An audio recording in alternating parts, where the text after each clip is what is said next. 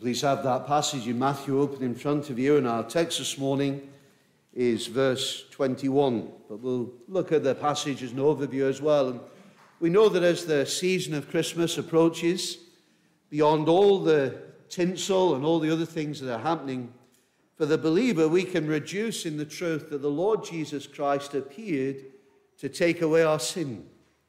You know, it is right to say that God shows his love for us in the incarnation, the coming of the Son of God, but it's not enough just to say that.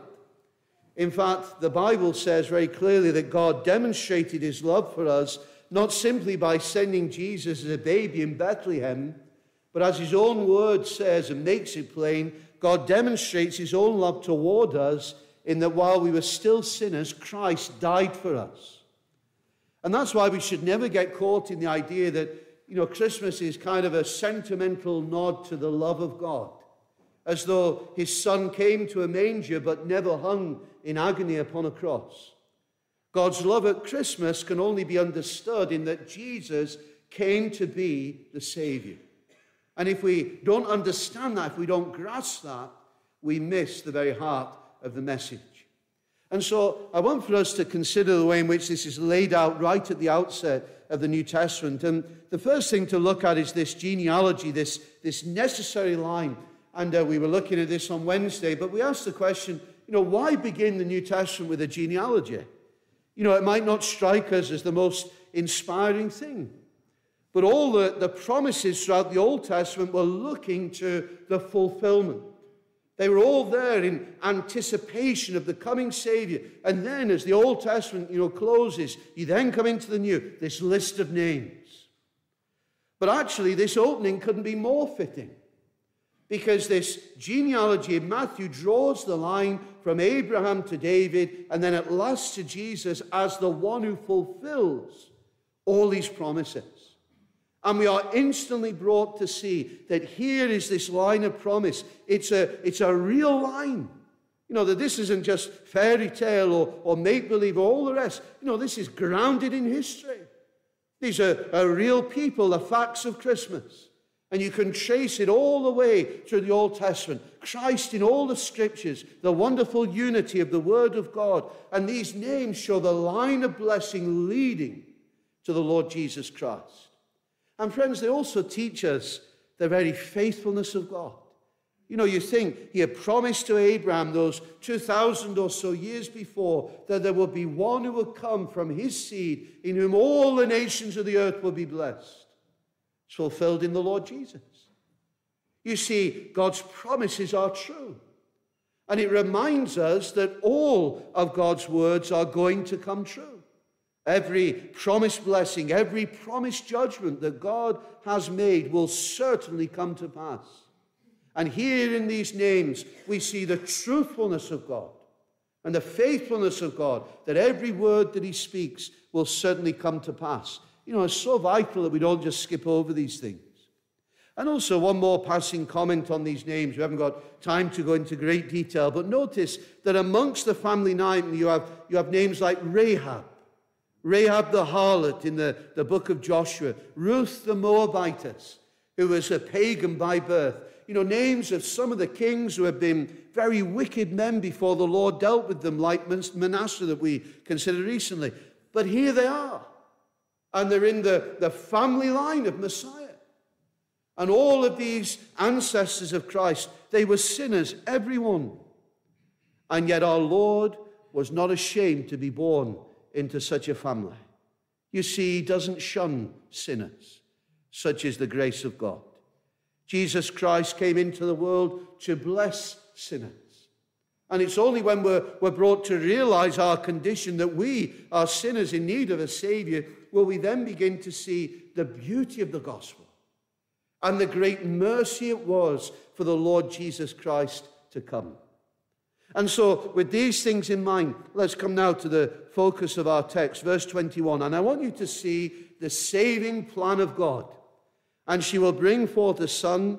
You shall call his name Jesus, for he will save his people from their sins. You see, the Lord Jesus came according to God's wise and eternal plan.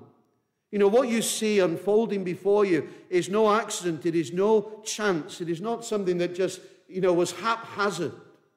Everything was planned, everything was worked by our sovereign God in his great purpose of salvation. You know, we've considered in recent times the right time was appointed by God. The Lord Jesus came not a day too soon or a day too late, but at the right time, Galatians 4 4, when the fullness of time had come. The Bible says, God sent forth his Son, born of a woman, born under the law, to redeem those who are under the law. This stunning moment in history that God had ordained and appointed from eternity, you know, before time began, to send his Son into this world to redeem and save sinners like us. It's a staggering thing, you know, and we need to see the greatness of it, the depth of it.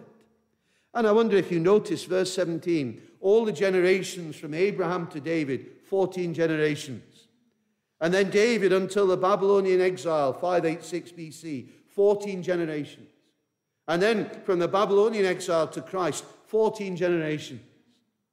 God measuring all things in perfection, all worked out according to his purpose.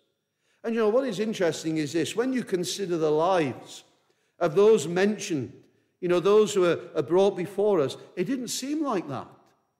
You know, as, as with our own lives, you know, in the situations that they face, there are many challenges. At times, you know, things seem chaotic and desperate and, you know, running away, anything but ordered.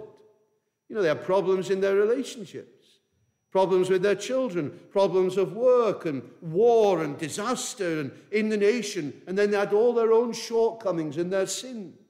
And they had their lives to live and, and their problems to face, just as we have today. And, you know, the things that come to us that make life seem so, so complex and at times overwhelming.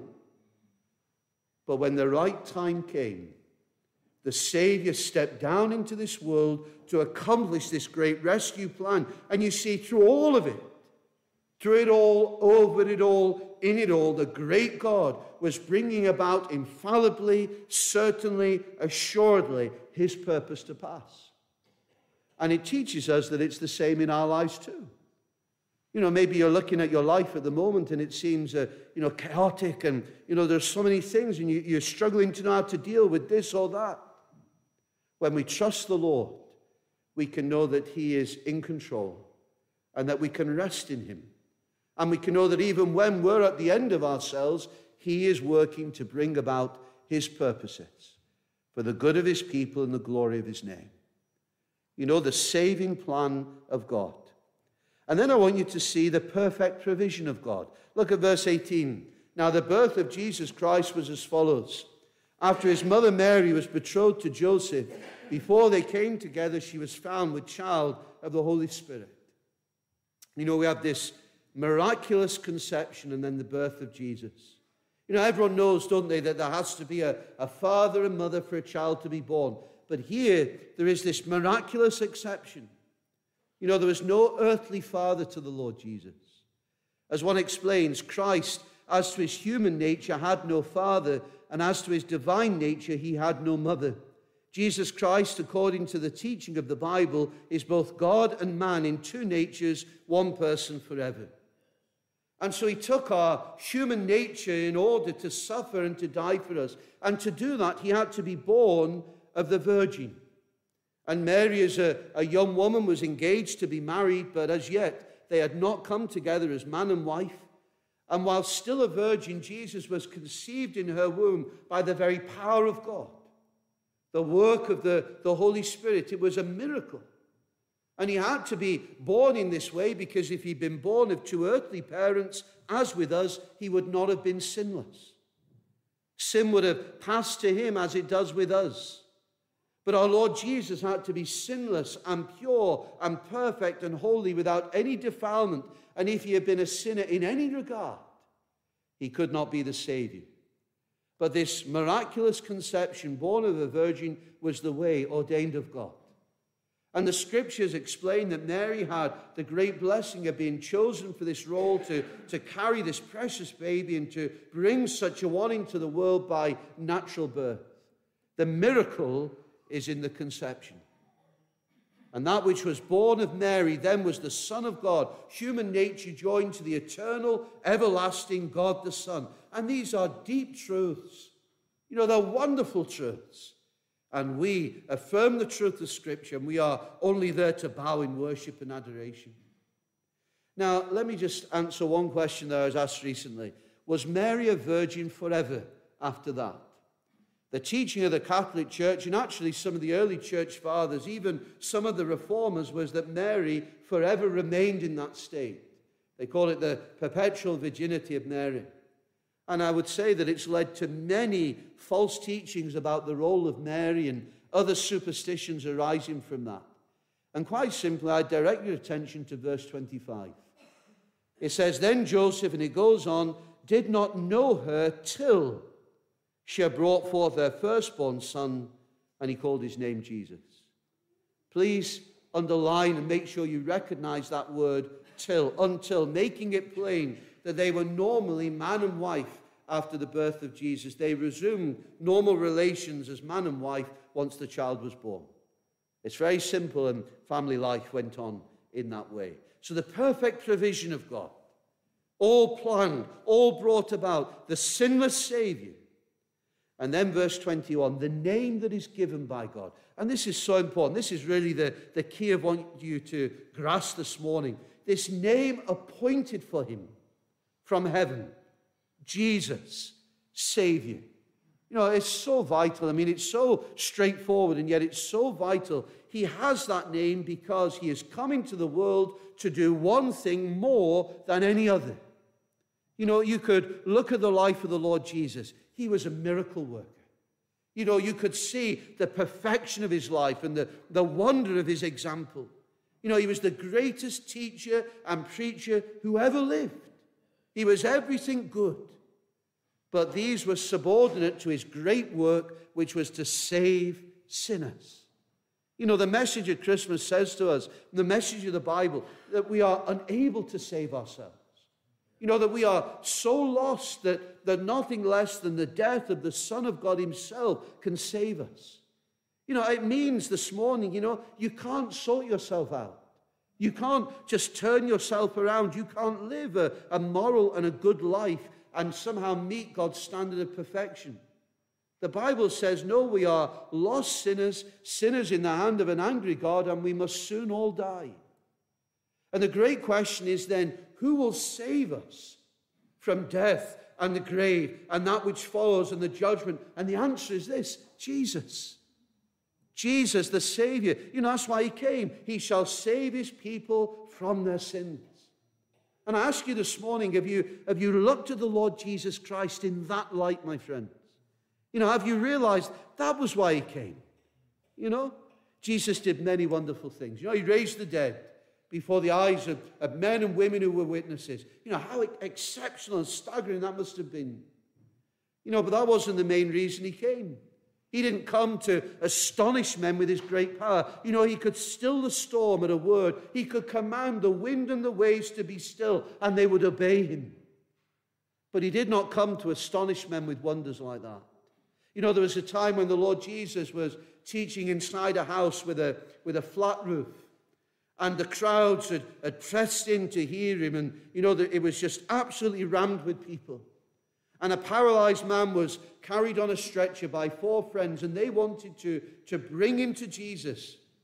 And they couldn't get in because it was so full with people. And so they saw the steps up the side of the building. They went up on the roof, removed some of the tiles. Maybe you know the, the account in the Gospels. And they lower the man down on the stretcher and they lower him to the feet of Jesus. And the teaching is interrupted, and the people, you know, they're staggered, they're, they're taken aback at what's happening. Now, these men have brought their friend to be healed, and they believed that Jesus could heal him. But it wasn't the first thing that the Lord Jesus said to this paralyzed man. Rather, in Mark 2, he says this Son, your sins are forgiven you. Now, why did he say that? You know, why didn't he heal him physically straight away? Well, he would heal him. But the point was this he had not come, first of all, to be a healer. No, he had come, first of all, to be a savior of souls. And he came to, to wash away our souls from sin and guilt by his blood that he would shed on the cross. You know, that's, that's the great purpose of Christ coming. It doesn't matter how many nice thoughts that you might have about Jesus Christ. You might well say he's a great teacher. You might say he's a, a wonderful man or a miracle worker. And even though those things are true, it won't help you. You know, you do nothing for your own soul until you believe in him as Savior. And the name given to him is Jesus, the Savior of his people. And the question is, is he your Savior this morning? Because he's the Savior that we need.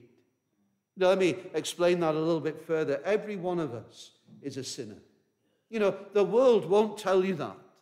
The world will, will not in any way tell you the reality, but the Bible is clear. We're at enmity with God. We are sinners. We are in rebellion against Him, and our relationship with Him is broken. We are lost. We are without hope. We face condemnation. You know, when we think about our lives, you know, we all speak bitter words. We know what it is to, to live an unholy life. But the Word of God comes to us and says, you know, here is the good news Christ appeared in this world to take away your sin. You know, he's not a potential savior, he's the only savior. And he saves to the uttermost those who call on his name. And you say, well, well, what is involved in him saving us from our sins? Well, let me explain for you. He came to save us from the guilt of our sin. You know, you may be here and you might not understand why sin is so serious or even what sin is. You know, maybe you think, well, sin is committing murder or it's being a thief, and you see those things as sin, and, you know, you see the people who do them as sinners, but that's not you. You know, you're not in that category. You've, you've not done anything like that, and actually, you may even bristle a bit at being called a sinner. But the Bible says a sinner is anyone who falls short of the glory of God, who breaks the law of God in thought, word, or deed. And that's all of us. You know, think for a moment on what are commonly known as the, the Ten Commandments from Exodus 20. And let me just consider a couple with you. God said, You shall have no other gods before me. So I ask you this morning, I ask myself, have you put God first in your life at all times? If you have not, every day of your life, if you've ever put yourself before God or, or somebody else or something else before God, then you're an idolater. You've broken the first commandment. What about the second commandment? You shall not make for yourself a carved image, any likeness of anything that is in heaven above or that is in the earth beneath. You shall not bow down to them nor serve them. You know, if you and I have had any false ideas of God and imagine thoughts about God which are not according to His truth and reality and being, then we're guilty of idolatry and superstition. What about the third one? You shall not tame the name of the Lord your God in vain for the Lord will not hold him guiltless who takes his name in vain. You know, that's to say we must never use the name of God carelessly. You know, people blaspheme and they don't know what they're doing. They don't realize it is a very serious sin to take God's name in vain. Now, I heard a, an illustration recently. A Christian lady with one of her friends from a church in America were told about a man who was sick and dying in hospital. And uh, they often used to go in and do visitation, and so they were asked to call on this man in the ward that they were due to visit. And uh, so these ladies went and they uh, took their Bibles with them, and as they're about to walk on the ward, they could hear this man from the corridor cursing and swearing and using the name of the Lord Jesus in a terrible way. And they, they didn't know what to do. And the lady who was sharing this illustration said that she thought there was no way that they were going to be able to, to speak with this man or help this man, especially with all of his blasphemy and anger. And so she asked the Lord for help. And she went up to him and said, I see that you know my Lord because you seem to be using his name a lot. And the man looked at her and went very pale. And he said, Well, what do you mean? And so she said again, you're using the name of my Lord Jesus a lot, so you must know him. And he got paler and paler and eventually began to weep. And he said, My mother was a Christian, and she taught me the Bible when I was growing up, but I have lived a wicked life. And now here I am dying at the end of my life. My mother was a Christian. She's now gone to heaven, and I will never see her again. And he began to pour out his heart and speak and confess his foolishness and his blindness and his wickedness. And so the opportunity presented itself for these ladies. And they were able to say to this man, The Lord Jesus came for sinners. And if he would repent and believe in the Savior, that even he could be forgiven and have the hope that his mother had. Well, by the grace of God, the man did just that. He believed. He had the, the joy of forgiveness and new life in Christ, the, the joy of heaven in his heart, and the name that had been a curse to him was now his greatest blessing. You know, we could go through and we could look at all the other commandments as well, but sin is breaking them in thought, word, or deed. We're all guilty. You know, we can so easily break them even in our own thoughts without anyone seeing or hearing anything. You know, just think when we're alone with our thoughts at night. And maybe there are times when the most terrible things come into our minds. And some may say, well, thoughts, they don't hurt anyone else. But God sees. Wonder if you ever thought about that. He sees our thoughts. He, he knows our minds. He, he sees those things that we would be ashamed of if anyone else had access to them. You know, we can sin with our minds and our imaginations without speaking a, a single word, and nobody knows about it. But he does. He said, Well, we're undone. What hope is there? Jesus came to wash away filthy thoughts, filthy lives that we all have. And he came to save sinners like us from sin, its guilt, and its power. And he came to save us from the devil you know, in our natural state, we are under the sway of the enemy. You see the effects of that all around. Terrible things happening in the world, and we're taking aback at times at the, the wickedness of people and what they're capable of. And not only are people sinners, but by nature, the devil has power over their wicked hearts. Well, Jesus came to deliver people from that, to release them from their bondage, to break their chains. And he came to save us out of this evil world. This world wasn't created like it is now. Since the fall, man's rebellion against God, sin has ruined, and this, this world is an evil world, and this world hates God, wants to go its own way. The spirit of the world, this world that crucified the Lord Jesus and one day will be judged. And yet, into this world, the Lord Jesus came. And he came to save us from hell. You know, it's not easy to speak about hell, but it is a real place. The Bible tells us that. There is a heaven and there is a hell. And after death, if we are condemned to hell, there is no way back. And you say, well, what does our blessed Jesus tell us about hell? Well, it is so awful. He says it is eternal torment in fire forever, under the curse of God, darkness forever, eternal suffering where the worm never dies and the, the fire never goes out. And there are millions of others condemned and in this, this terrible condition, weeping and wailing and gnashing of teeth. It's an awful, awful thing.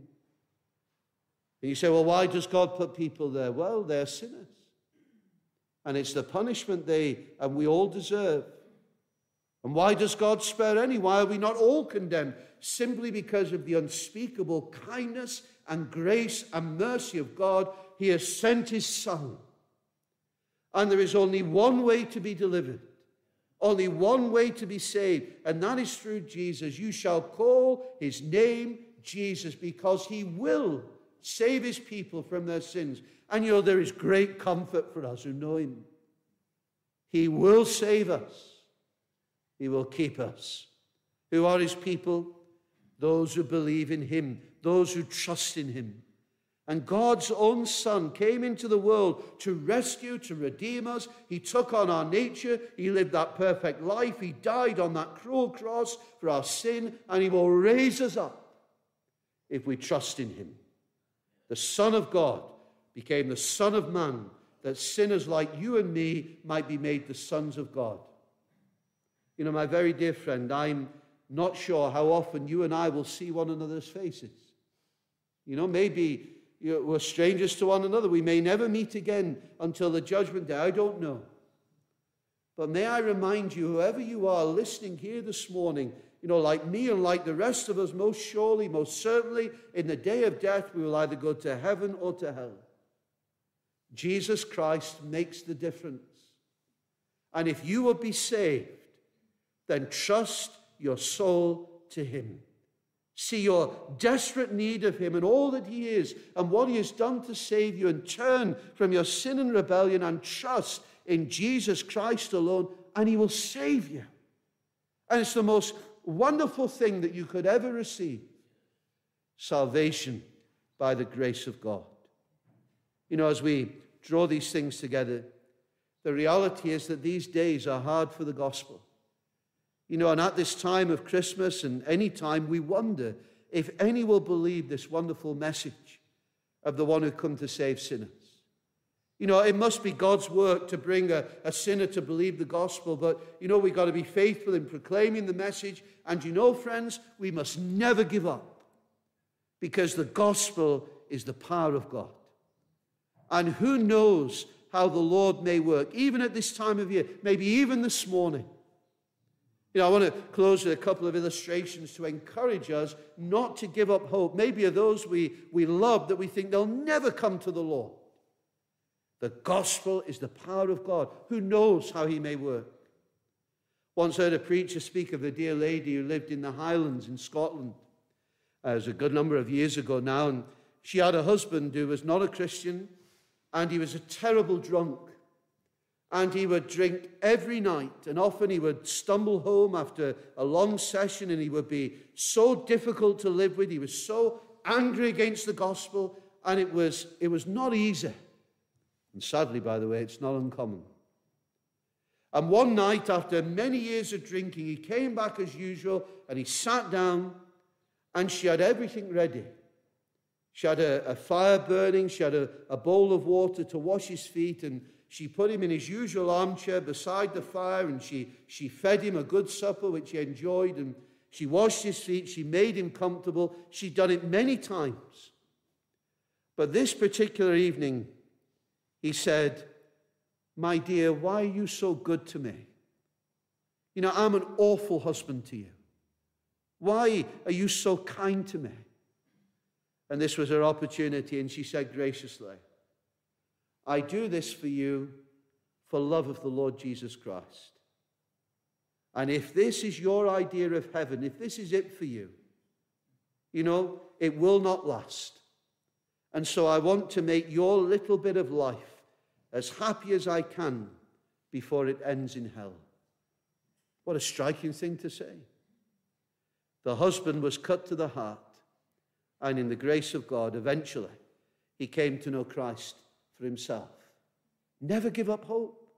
Never give up hope. We must not give up seeking to win people for the Savior, praying for them, loving them, sharing with them the good news of Jesus Christ, to love the lost, to reach out in word and deed, to go on and never be despairing, because you never know the moment when Jesus Christ may come into their lives and wash away their sins and make them new men and women in Christ. One more as we finish. Some of you have heard of Hudson Taylor. He was a great missionary. He was a, a young doctor in England, and he went to China where the Lord used him to do a wonderful work. He was used of the Lord to be a pioneer for the gospel. And now there are millions of Christians in that land, not least owing something to the faithful witness of that man of God, Dr. James Hudson Taylor. But before he went to China, he was in a place called Hull, which was maybe not as glamorous, but as a young doctor, there he was in Hull, and he used to go around from the, the different homes and houses, and he would attend to the sick.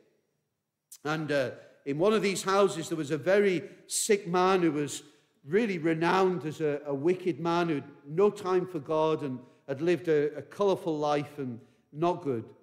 And Dr. Hudson Taylor came in, and this man was lying on his bed, and he attended to him and he treated him.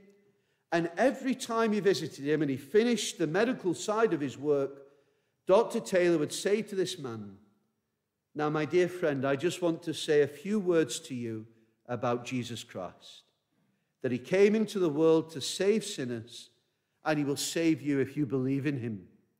And every time this man would physically turn away from Hudson Taylor and turn his face to the wall, and he would not listen. He set his face as though it was made of cement and hard expression against the gospel. And this went on week after week, month after month, and each time after the medical treatment, Dr. Taylor would say, Now just a little word about my Lord Jesus Christ who died for sinners. And the man would turn his face away. And then one day, as he was visiting, Dr. Taylor thought to himself, maybe something that we all think and feel at times, what's the use? What's the use? You know, I'm wasting my breath with this man. I've, I've shared the gospel so many times, and there's nothing. And so on that particular day, he treated this man. He put the instruments back in his case, and without a word, he lifted his bag and he was going to walk away to go to the door. And the man turned to him and said, Are you not going to say something else to me? You see, there'd been a change in this man. And Dr. Taylor, he came running back with tears in his eyes, and he said, My dear friend, Jesus Christ came into the world to save sinners and he will save you if you believe in him. And I must tell you, Christ came to save your soul. And the man was listening. And more than that, he trusted Christ for himself. Never give up. Never give up in sharing the gospel. You see, this Savior can save sinners, even the most unlikely. We never know the moment when these words of our text might become true, and Jesus Christ in the souls and lives of sinners may become the Savior and Lord of those that we have thought previously are impossible for the gospel. Never give up. And may God grant it may be true of you if you're not a believer this morning, that you would know this Jesus, the only Savior, the one sent by God, the one who saves to the uttermost those who call on his name. May it be true for you. Amen.